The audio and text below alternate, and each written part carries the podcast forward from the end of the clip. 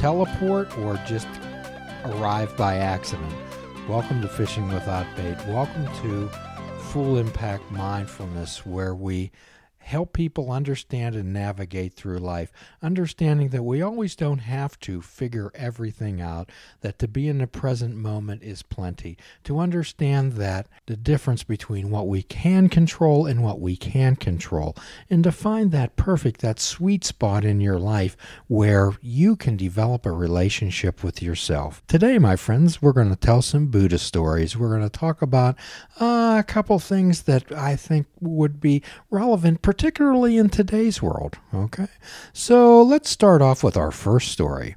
We're going to start off with uh, the Buddha was walking through some wild country with his disciples, some untamed country, and he'd been cautioned by some villagers that he'd had passed through a few days before to stay out of this particular area because in this particular area there was this mean, really monstrous type of an individual whose goal in life was to cut off a hundred heads.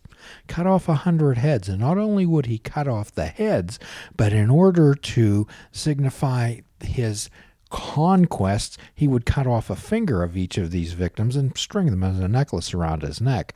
So he had 99. He had 99. So here comes the Buddha and his disciples, and the Buddha came up the road, and the wild man came up and approached them. And he looked at the Buddha, and the Buddha was serene. He said to himself, I don't think I really want to want to do this person. But the Buddha was unafraid, and he got so a little bit angry. He says, How come this person isn't afraid of me?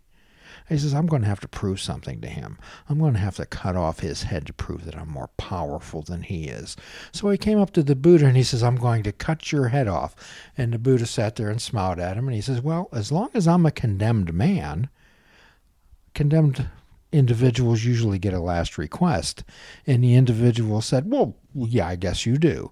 And the Buddha said, Well, what I'd like you to do is cut a limb off of this tree beside you with this mighty sword of yours. And the roared with laughter and he goes well that's child that's easy. That's there's nothing to that. So he took this mighty sharp sword of his and cut a branch off the tree. And the buddha said then now here's what i'd like you to do. Take that limb that branch that you just cut off this tree and reattach it to the tree and make it whole and the fellow looked at him and he goes, well, I can't do that. That's impossible. And he says, I want you to understand how easy it is to destroy. I want you to see how easy it is to act with anger and hurt others and hurt things and hurt people. That's child's play. What real power is, is the ability to heal and create. And the, that monstrous human being sat back and is that thought resonated inside his head, he realized how powerful the Buddha was and how weak he was. How easy it is to destroy, and what the real power is, is to heal and create. So that's what I'd like everyone out there to contemplate that when someone is so horrible to you, or when someone is causing you pain, and when someone was inflicting damage to you, understand how easy it is for them to do that and how difficult and where the real power is to come to heal and create someone. So, in the world when you see people, particularly in the news, when they attack, when all they do is attack people and they send all these derogatory statements and marginalize them and demonize individuals, that's so easy to do. How much more difficult it is and how much more powerful it is to heal and create. That's where the power comes from. That's where true compassion is. My suggestion to you is be the Buddha. So, our next story is about this beggar, and they were wondering what their purpose in life was, and they were so poor, and they they really didn't have any answers to the dilemmas in their life. So, someone suggested to them, You might want to go talk to the Buddha. Well, the Buddha was very, very, very far away. However, they really had nothing to lose, so they started on their journey. And the first one, the first obstacle that they encountered was this huge, huge mountain range. And he says, How am I ever going to get over this mountain? Well, fortunately, they ran into a wizard. And this wizard had this staff. And the wizard said, uh, What can I do for you? And he says, Well, I'd like to be able to cross these mountain ranges, but I can't do it. Uh, well, what do you want to get across the mountain range for? I want to go. I want to go see the Buddha, and I want to ask him a question. The Buddha has the answers, and the wizard says, "For a thousand years, I've been trying to get to heaven." For a thousand years, and I can't seem to get there. Perhaps you could ask the Buddha how I can get to heaven, and I will use my magic staff to transport you across the mountains. And the beggar said, I will do that for you. And the wizard transported him across the mountains. So the beggar kept walking along and came to this huge sea.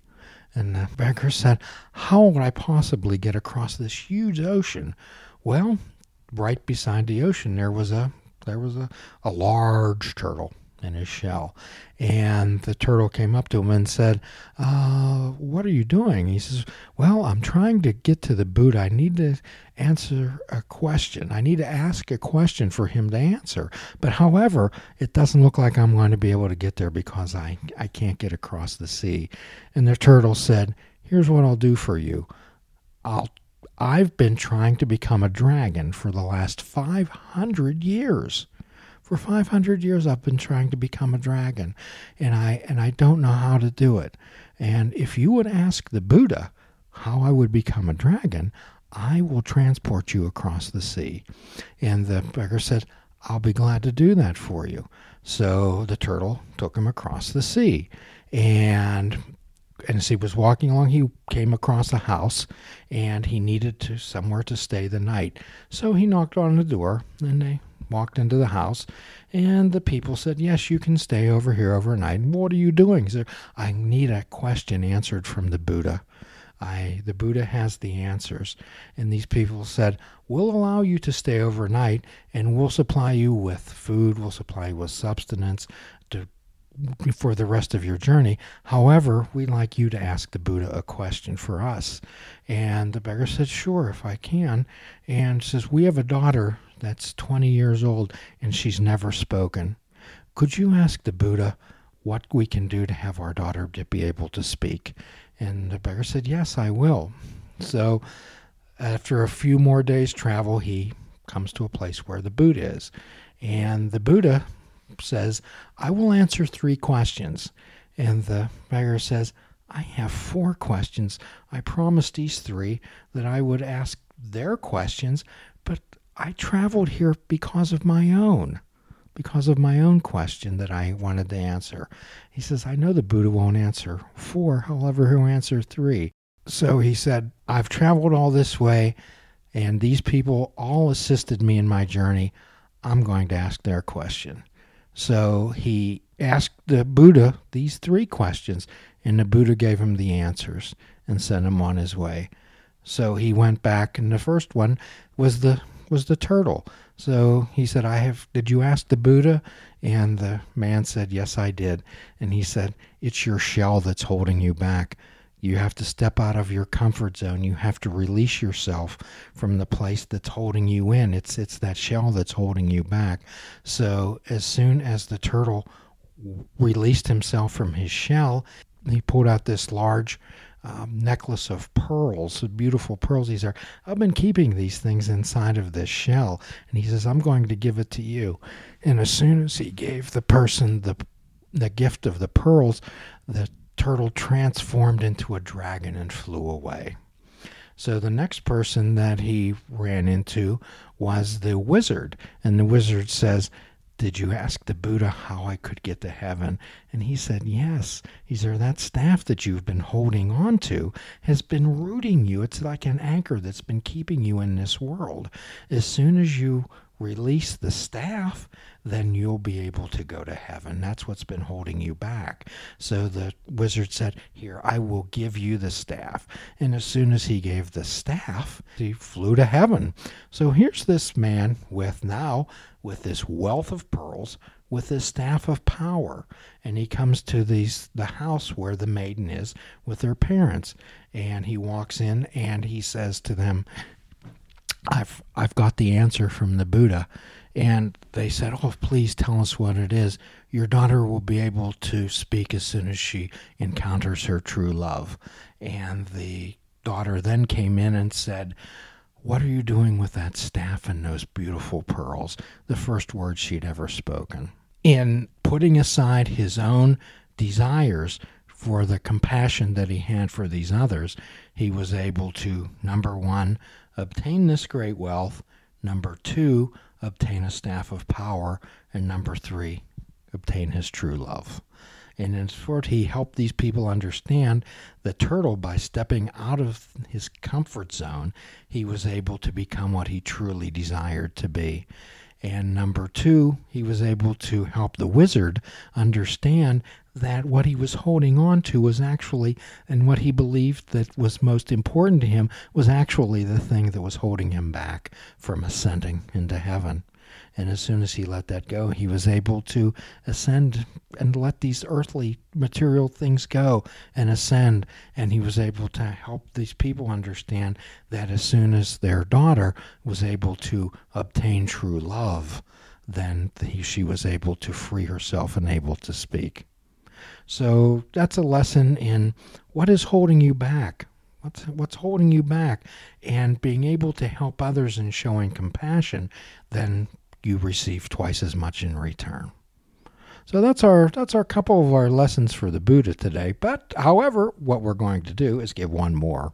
Okay, so there was a person who, uh, a businessman, and he was so upset that his two sons would spend four or five hours a day with the Buddha.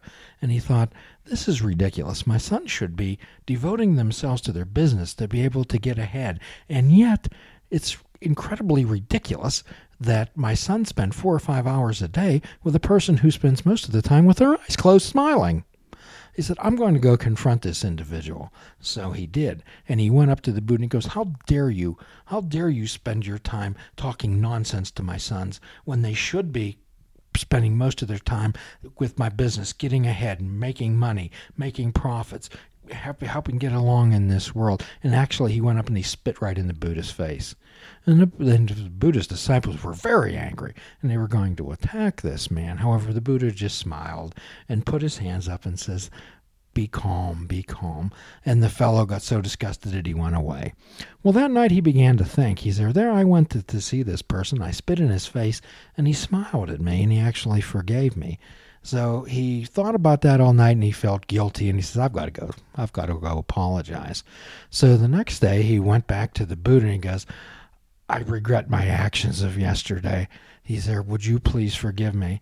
And he and the Buddha said, That person who you spit on yesterday is no longer here.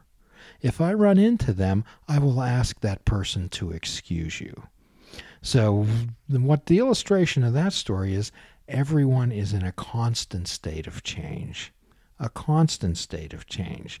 And that person that was spit on yesterday, the Buddha, was no longer that same person that he was yesterday. And actually, rather than admonish that person, he said, If I find that individual, I'll ask them to excuse you. And then the person understood where the where the Buddha was coming from with compassion, and that everything changes and nothing ever ever remains the same in this world. The wheel keeps turning. Mike, nothing in this world is permanent. Remember, our emotions are like transitory. They're like they're like puffs of smoke that blow away in the wind. It's our thoughts when our we attach our thoughts to these that gives them staying power and strength and stretches them out into infinity. So we're going to end our shorter podcast tonight with this. Life runs in cycles. The wheel never stops turning. No matter how dark the night, morning comes. No matter how cold the winter, spring comes. When you feel despair, know that the wheel is turning. Joy will come. And as always, we offer a free prescription after every podcast fruits, nuts, and vegetables. Unplug your television and take up fishing. And for a truly mindful experience, we ask that you fish without bait. Forgive yourself, forgive another, Do a kindness for yourself, do a kindness for another. Till all are free, none are free. Namaste, my friends.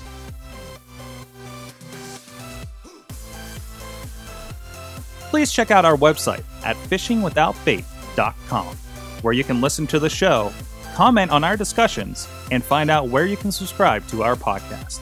If you're interested in flying the colors of Fishing Without Bait, click the shop icon on our website. We have clothing, mugs, cell phone cases, and so much more. Show the world that you fish without bait. This show is a member of the Sorgatron Media Podcast Network. Find out more at sorgatronmedia.com.